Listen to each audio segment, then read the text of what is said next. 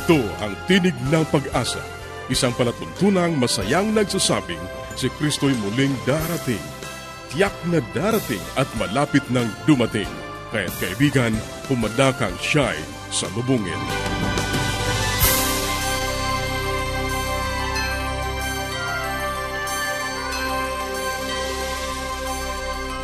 Ikaw ay nakikinig sa Tinig ng Pag-asa, isang palatuntunang inihahatid sa inyo ng Adventist World Radio. At ako ang iyong kaibigan, Ner Caranza, nag-aanyaya na samahan niyo kaming muli sa 30 minutong paghahayag ng mga kaalaman sa malusog na pangangatawan, masaya at matatag na sambahayan at higit sa lahat sa pagtuklas ng pag-asa na nagmumula sa salita ng Diyos. Binabati natin ang ating mga kababayang sumusubaybay sa ating palatuntunan sa loob at labas ng ating bansa. Maraming salamat sa inyong pagsubaybay at ang dalangin namin ay lagi kayong nasa mabuting kalagayan, ligtas at nasa pangangasiwa ng ating Panginoong Diyos. Nais namin kayong pagkalooban ng magandang aklat at mga aralin sa Biblia. Ang gagawin mo lamang ay sumulat o kaya ay mag-text o tumawag sa ating mga numero ang ating address ay Tinig ng Pag-asa, P.O. Box 401, Manila, Philippines. Tinig ng Pag-asa, P.O. Box 401, Manila, Philippines. Ang ating namang mga numero sa Globe 0917-1742-777. 0917-1742-777. At sa Smart 0968 8536 0968 0968-8536-607. Maaari ka rin magpadala ng mensahe sa ating Facebook page, facebook.com slash awr Luzon, Philippines. facebook.com slash awr Luzon, Philippines. Ang ating mga pag-uusapan ngayon sa buhay pamilya, panahon para sa isa't isa sa gabay sa kalusugan, hypertension, umataas na presyon ng dugo, ano ang mga kadahilanan at paano maiiwasan. At sa atin namang pag-aaral ng Biblia, patuloy nating tatalakayan ang mga paksang may kinalaman sa pagiging katiwala. Yan ang ating mga pag-uusapan dito pa rin sa Tinig ng Pag-asa. Manatili kang nakikinig.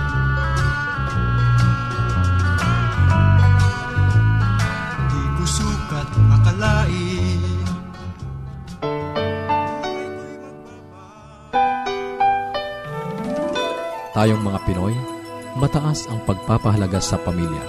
Walang hindi kagawin. Lahat kakayanin. Kahit buhay, itataya natin. Kahit anong hirap, kahit anong bigat. Wala yan, basta't para sa pamilya. Magandang araw po muli. Ako'y natutuwa na patuloy tayong nag-aaral sa suhetong ito. Ang ating pong pag-usapan ngayon ay paano natin makokontrol ito pong ating pagsasamahan na kulang sa panahon. Ayan. Sa English po ay time-starved marriage. Ibig sabihin ay parang yung 24 hours ay kulang pa sa atin. No?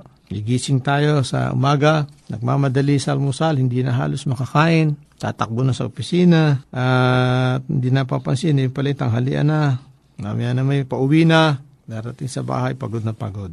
Kung ang ating may bahay, nagtatrabaho din, naku, ganun din Pagod na pagod siya darating. At minsan hindi na kayo sabay kumakain, hindi na sabay umuwi, at bihira na kayo mag-usap. Eh, paano ba natin masosolba itong kakulangan ng panahon sa isa't isa? Paano ba natin magagawa na improve itong relation natin with regards to time? Oh, may kinalaman sa oras. Okay? So, ang hinihiling po ng ating pag-aaral ngayon ay gumawa tayo ng tatlong bagay ilista natin yung mga tatlong bagay na yon na madalas yung ginagawa na kayo magkasama.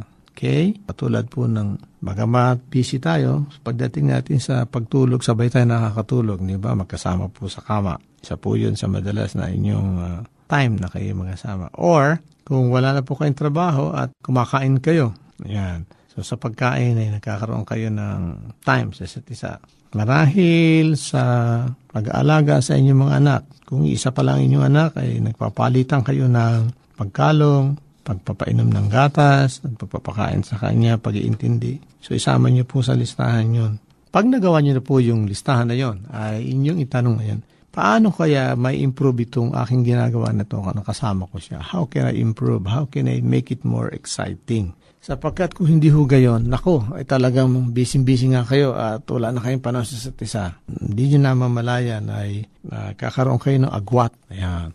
Yung agwat na yon ay nagre-resulta ngayon, bis pagpunta nyo sa office o sa opisina na inyong pinagtatrabahuan, ay doon yung nagkakaroon kayo ng mahabang oras sa inyong barkada, more than 8 hours kayo doon nag-uusap, nagkikwentuhan, at madalas ay nagpa-party-party pa kayo eh hindi natin mayalis na meron tayong nakikilala mga ibang tao na naghahanap din ng mahalagang panahon na ito. At kapag ang dalawang magkaibigan na opposite sex po na parehong nangangailangan ng mahalagang oras na ito ay nagkakilala at nagkaroon sila ng mahabang panahon ng pag-uusap at bonding, eh, nagiging resulta po yon na isang bagay na naglalayo lalo sa mga asawa. Sapagkat kung sino po ang lagi nating kasama at kausap. Sino ating kasama nagbibiro, kumakain, ay mapapansin natin yung ating sarili napapalapit dun sa tao na yon. Kaya kahit na sa opisina ay hindi kayo magkakamag-anak, hindi kayo magkakalahi, mapapansin nyo ay very strong yung bonding na tinatawag na yon. At kung hindi maiwasan yon at uh, malagay sa isang bagay na hindi maganda, eh nagkakaroon tayo ngayon ng attraction sa isang opposite sex na kapwa naghahanap ng panahon na yon. At hindi magtatagal, mapapansin natin mas marami tayong panahon sa Kanya kaso sa ating minamahal sa buhay. At pagdating ng panahon na yon ay nagkakaroon ng paghiwalay at hindi pagkakaunawaan. At yung lagi niyang kasama, yun ngayon na magiging kasama niya sa buhay. Ano po ang naging dahilan, naging ugat ng problema? Yung kakulangan ng oras sa isa't isa. Kaya mahalaga na gaano man tayo ka-busy o ka-okupado sa ating paghahanap buhay see to it na during the day ay nag-uusap kayo hanggat maaari magkasama kayong kumakain, sabay umuwi. Kung meron kayong dalawang sasakyan at tigisa kayo marahil kung magagawa nyo na sa isang sasakyan na lang kayo, susunduin ng lalaki sa babae at sabay na uwi. Ay magkakaroon kayo ng mahabang panahon ng pagsasama. Kung lagi kayong magkahiwalay sa panahon ng pagkain, pagpasok, pag-uwi, pagtulog, di magtatagal, ay hindi na kayo magkasama sa buhay. So, sa isang mag-asawa na nadidinig ang mga bagay na ito, maging maingat po tayo doon sa panahon. Sapagkat kung sino ang minamahal natin, yun ang pinakamahabang oras na inuubos natin. Kung hindi man sa ibang tao, baka ang mga lalaki ay masyadong mahabang oras para sa kanyang barkada na kahit uh, Sabado-Linggo na siya nagpapahinga ay nadun pa rin sa kanyang barkada, nakikipagkantahan at karamihan ay kung sanay sa kasayahan ay mayroon pang kasamang pag-inom ng alak at mga instrumento. At yung kanyang sambahayan ay naiiwan sa tahanan na nag-iisa, yung kanyang pamilya. So, kung magiging gayon at naubos ang panahon sa ibang bagay na hindi tungkol sa pamilya, ay malaki ang problema pong idodulot nito. So ako po, si Jun Banag muli ay nagpapaalam na. At sa mga darating pong pag-uusap, tatalakayin pa natin ang mga bagay paano natin makakilala ang bawat isa. Salamat po!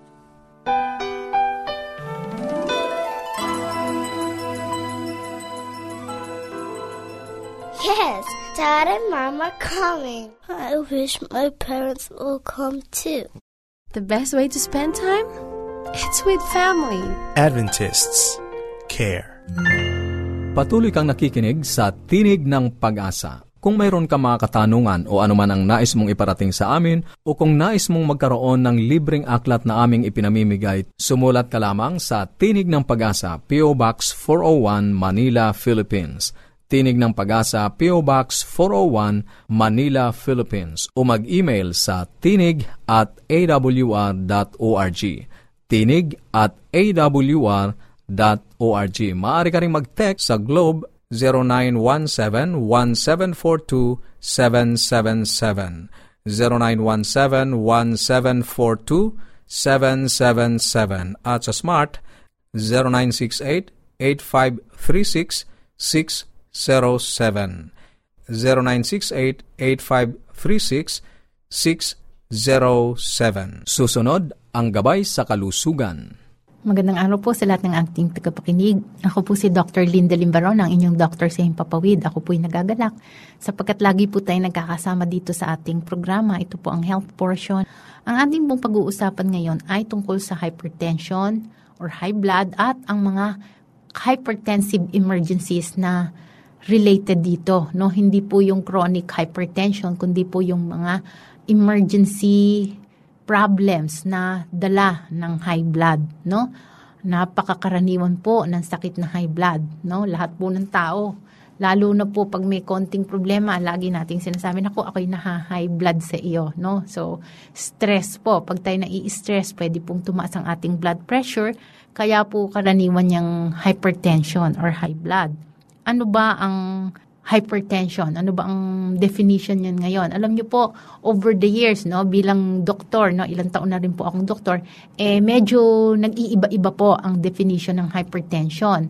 Pero po sa ngayon, yung pinaka-latest na pinag-usapan po ito ng mga Batikan o yung mga cardiologist at yung mga doktor na scientist no na ang hypertension ay pagka ito po ay more than or equal no ng 140 over 90, no? At sabihin, pag lumagpas po ng 130 over 80, ay ito po ay hypertension na. Pagka 140, ang systolic over 90, on diastolic. So, let's say, 120 po kayo over 90, eh hypertension na rin po yon kasi over 90 na po ang inyong blood pressure. Minsan po sinasabi, ay normal lang to sa edad ko, no? Ako ay 70, so normal lang yung 170 over 90. Nung araw nga po yon medyo yun ang advice. Ngayon po ay hindi na. Because natagpuan po nila na pag ang blood pressure ay hindi ginagamot at laging mataas, no, yung more than the normal, eh in the long run, after ilang taon, ay eh, nagkakaroon po ng uh, complication. So, very strict po ngayon. At uh, pagka po stage 1 po ang tawag, no, pagka 140 over 90, at pag ito po ay lumagpas ng more than 110, ang diastolic, no, yung pong ilalim, let's say 160 over 110, eh, stage 2 na po ang tawag dyan. At uh, yan po ay talagang kailangan ng talagang gamutin. Ano? So ano ba ang dahilan ng hypertension? Ang sabi nila, nung araw po may tinatawag na essential hypertension, ibig sabihin po parang walang dahilan, ano, essential, parang karaniwan, parang ganon, ano eh wala pong makitang dahilan kundi parang reflex uh, reaction na lang ng katawan na parang pagka nagkaedad eh tumataas na lang no? Walang ibang pinaka underlying cause. More than 90% po yan yung essential hypertension. At uh, yung iba pong 10% may ibang dahilan kagaya ng baka may tumor sa adrenals no? Or meron pong sakit sa bato no? Nakakakos po ng hypertension yan ano? So yung may mga ibang causes po ano ba ang nangyayari pag ang isang tao ay hina-high blood? Alam niyo po, ang mga target organs na naaapektuhan ng hypertension ay tumataas po ang presyon sa mga blood vessels at ang tinatamaan po nito, no, ang naapektuhan ay ang puso. Kasi isipin po ninyo na ang puso ay yung, let's say, motor ng tubig na nagpapump no, ng tubig sa gripo. Yung pong gripo, yan ang mga ugat. No? Pagka po may bara ang gripo, eh ang makina no or ang machine na nagpa-pump yung motor ay pump po yan ng pump no? At mahihirapan po yan kasi may bara sa tubo hindi makakalabas. So anong mangyayari? Mag-iinit po ang makina at eventually ay magbe-breakdown. So, yan po ang kahalintulad ng high blood na pag laging mataas ang presyon mo sa ugat, ang puso ay nagsasuffer, no? Okay, so hanggang dito na lang po tayo. Sa susunod ay i-explain ko pa yan tsaka ang ibang target organs ng hypertension. Paging Dr. Rodriguez, you're needed at room 321. Dr. Rodriguez, Mrs. Martinez, kailangan na po nating i-dialysis ang asawa ninyo. New outlook and a healthy lifestyle makes a big difference. Adventists care. Ang inyong napakinggan ay ang bahaging gabay sa kalusugan at bago tayo dumako sa pag-aaral ng Biblia, muli ka naming inaanyayahan kaibigan na makipag-ugnayan sa amin. Anuman ang nais mong iparating, maaari kang mag-email sa tinig at awr.org. Tinig at awr.org o kaya ay mag-text sa Globe 0917-1742-777 0917-1742-777 at sa Smart 0968-8536-607 0968-8536-607 O kaya ay magpadala ka ng mensahe sa ating Facebook page facebook.com slash awr Luzon, Philippines facebook.com slash awr Luzon, Philippines Dadako na tayo sa pag-aaral ng Biblia. Kumusta ka kaibigan? Muli, narito ang iyong kaibigan sa Himpapawid, Pastor Romeo Mangiliman, nagsasabing, napakabuti ng ating Panginoon. Tayo ay muling mag-aaral sa ating serye ng pagiging katiwala. Merong bang panganib na kapag ka nagkaroon ng saganang pamumuhay? Merong binabanggit sa ating Biblia, ito'y mismong sinabi ng ating Panginoon sa Aklat ng San Lucas, Kapitulo 12, versikulo 15. At sinabi niya sa kanila, Magmasid kayo at kayo'y mag-ingat sa lahat ng kasakiman sapagkat ang buhay ng tao ay hindi sa kasaganaan ng mga bagay na tinatangkilik niya. Ito ay binanggit ng ating Panginoon bunsod ng kanyang pagbigay ng isang parabola at ang parabolang ito na natala ay may kinalaman sa isang taong mayaman. Sagana ang kanyang ani, siya ay isang matagumpay na negosyante. Subalit, tinawag siya ng ating Panginoon na isang haling. Bakit tinawag siya ng ating Panginoon na isang fool o isang haling? Sa kabila ng siya ay isang matagumpay na businessman. At sa ating tingin, ang taong ito ay hindi nandadaya sa kanyang kapwa siya ay nagninegosyo ng pareya sa kanyang buhay. Subalit ang isang bagay na ito ay nabanggit ng ating Panginoon, sapagkat nakalimutan niya ang lahat ng pagkapala ay galing sa Diyos. At ang pangyayari pa sa bagay na ito, sa halip na kanyang kausapin ang Diyos, at kanyang isang guni sa ating Diyos ang kanyang mga panukala, ang kanyang sarili ang kanyang kinakausap. Kaya nga sabi ng ating Panginoon at sinabi niya sa kanila, Magag-ingat kayo at kayo magag-ingat sa lahat ng kasakiman, sapagkat ang buhay ng tao ay hindi sa kasaganaan ng mga bagay na tinatangkilik niya. Nakalimutan pa ng taong ito ang sinasabi sa aklat ng Deuteronomio, Kapitulo 8, versikulo 18. Kundi inyong alalahanin ang Panginoon mong Diyos sapagkat siya ang nagbigay sa iyo ng kapangyarihang upang magkaroon ka ng kayamanan. Sa makatuwid kapag ka tayo nagkakaroon ng kayamanan, ang Diyos ang siyang nagbibigay ng kapangyarihan. Ang Diyos ang siyang nagbibigay ng karunungan upang ikaw ay matutong maghanap buhay sa tamang paraan. At sa iyong lakas kaibigan, ang Diyos ang siyang nagbibigay Nakalimutan ng taong ito sa kanyang pagyaman na ang Diyos ang siyang nagbibigay ng lahat ng mabuting pagpapala. Kaya narito ang sinasabi ng isang taong hindi makadiyos na nakakalimutan ng Diyos. Sa aklat na mga awit 14.1, ang mangmang ay nagsabi sa kanyang puso, walang Diyos. Kaya nga, hindi kinikilala ng mga taong mangmang ang tunay na Diyos. Para sa Kanya, na kapag ka siya ay yumaman, at siya ay merong magandang pangalang sa lipunan, at siya ay merong katanyagan, siya ngayon ay karapat-dapat sa harap ng Diyos. Subalit kaibigan, hindi ito ang nais ng ating Panginoon. At isang bagay pa ang ating masabi sa pangyayaring ito, ang wika nga sa English, Satisfying our unnecessary wants is robbing God and closing our hearts to the calls for greater work and sacrifice. May mga tao kong minsan na hindi lamang ang kanilang pangangailangan ang gustong punuin, ang gustong bilhin, at gustong magkaroon sila. Pati yung kanilang gusto na kanilang masapatan at sila ay natutuwa na kapag ka ang mga bagay na gusto nila ay nabili nila. Ganito ang pangyayari din ayon sa aklat ng San Lucas 17.32 ang wika sa atin, alalahanin natin ang asawa ni Lot. Noong una, si Lot saka ang kanyang pamilya ay tumitira lamang sa mga tolda. Subalit dumating ang panahon, pinili niya ang tumira sa Sodom at Gomora. Ang Sodoma, ang siyang naging tahanan nila, yumaman sila.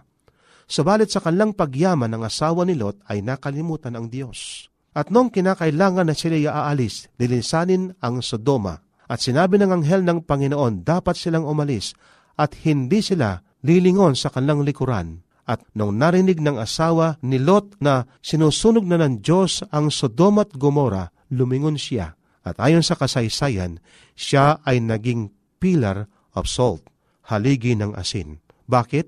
Sapagkat hindi makalimutan ang kayamanan na sumira sa kanyang mga anak at sumira sa maraming tao doon sa Sodoma at Gomora. Merong isang pangyayari sa Biblia. Ito ay karnasan ng isang lalaki na pinagpala ng ating Diyos.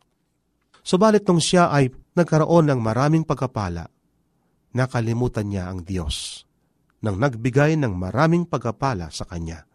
Ito ngayon ang kanyang testimony o patotoo nung kanyang nakita ang kanyang kalagayan na hindi nakarapat-dapat sa Diyos.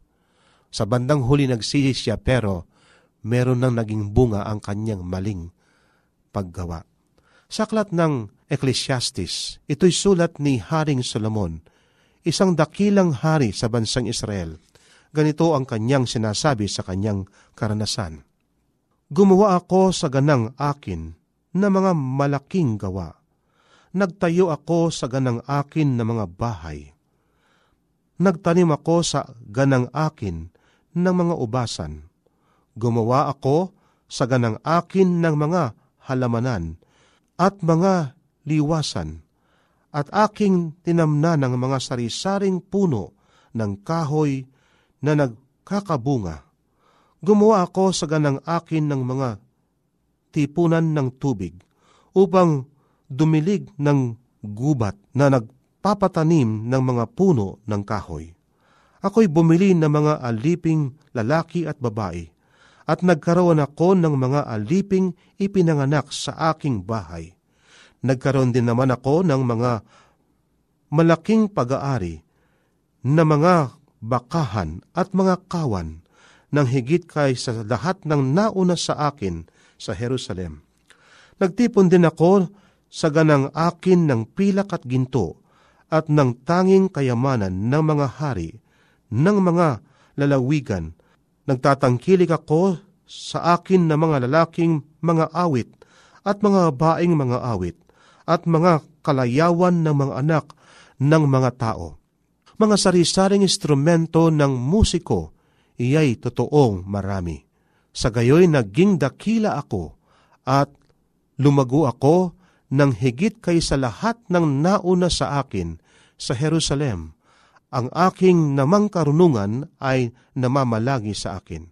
At anumang ninasa ng aking mga mata ay hindi ko ipinagkait. Hindi ko pinigil ang aking puso sa anumang kagalakan, sapagkat nagalak ang aking puso dahil sa lahat kong gawain at ito ang aking bahagi na mula sa lahat kong gawain. Versikulo 11 ng Kapitulo 2 Nang magkagayoy, minasdan ko ang lahat ng mga gawa na ginawa ng aking mga kamay at ang gawain na aking ipinagsikap gawin at narito lahat ay walang kabuluhan at nauwi sa wala at walang pakinabang sa ilalim ng araw. Narito ang isang patoo ng isang lalaki. Humingi siya ng karunungan sa Diyos. At sapagkat ang sabi ng ating Panginoon, hindi mo hiningi ang buhay ng iyong mga kaaway. Hindi ka umingi ng kayamanan. Ang Diyos ay nagbigay siya sa kanya ng maraming kayamanan. Bukod sa kanyang karunungan, na wala pang nabuhay na isang tao sa mundong ito sa sino ng langit na napaka runong kundi ang wika ng ating banal kasulatan pagkatapos ng tao ay nagkasala, si Haring Solomon. At sa lahat ng mga bagay na kanyang naranasan, nag-asawa siya ng napakadami. 700 na mga asawa at pagkatapos meron pa siyang mga 300 concubines. Nagtanim siya ng maraming mga puno, nagpasasa sa maraming kayamanan, ang lahat ng gustong maibig ay meron siya. Subalit, sa kabila ng maraming mga bagay na ito, sa kanyang tagumpay, ang wika ng ating Biblia, ang lahat ng mga bagay na ito ay walang kabuluhan. All is vanity. Gayong kaibigan na kapag ka ang isang tao ay nakaranas ng saganang pamumuhay, nakalimutan ang Diyos. Kaya nga ito ang kanyang sinabi, all is vanity. Merong sinasabi ang ating Panginoon sa aklat ng San Mateo upang hindi tayo matulad sa lalaking ito na pinagpala ng Diyos subalit nakalimutan niya ang ating Diyos. Ang wika ng ating Biblia sa aklat ng San Mateo 6, 19 hanggang 21. Huwag kayong magtipon ng mga kayamanan sa lupa, na dito'y sumisira ang tanga at ang kalawang, kundi magtipon kayo ng mga kayamanan sa langit, na dooy hindi sumisira kahit na ang tanga, kahit na ang kalawang, at dooy hindi naghuhukay at hindi nagsisipagnakaw ang mga magnanakaw. Sapagkat kung saan naroon ang inyong kayamanan, doon naman doroon ang inyong puso. Kaibigan, nais ng ating Panginoon na sa ating masaganang pamumuhay, siyang una sa atin. Maraming salamat sa iyong pakikinig. Sana'y nakinabang ka sa ating mga pag-aaral. Muli ka naming inaanyayahan na makipag-ugnayan sa amin sa anumang katanungang nais mong iparating, gayon din kung nagnanais kang magkaroon ng mga libreng aklat at mga aralin sa Biblia. Sumulat ka lamang sa Tinig ng Pag-asa, P.O. Box 401, Manila, Philippines. Tinig ng Pag-asa, P.O. Box 401, Manila, Philippines.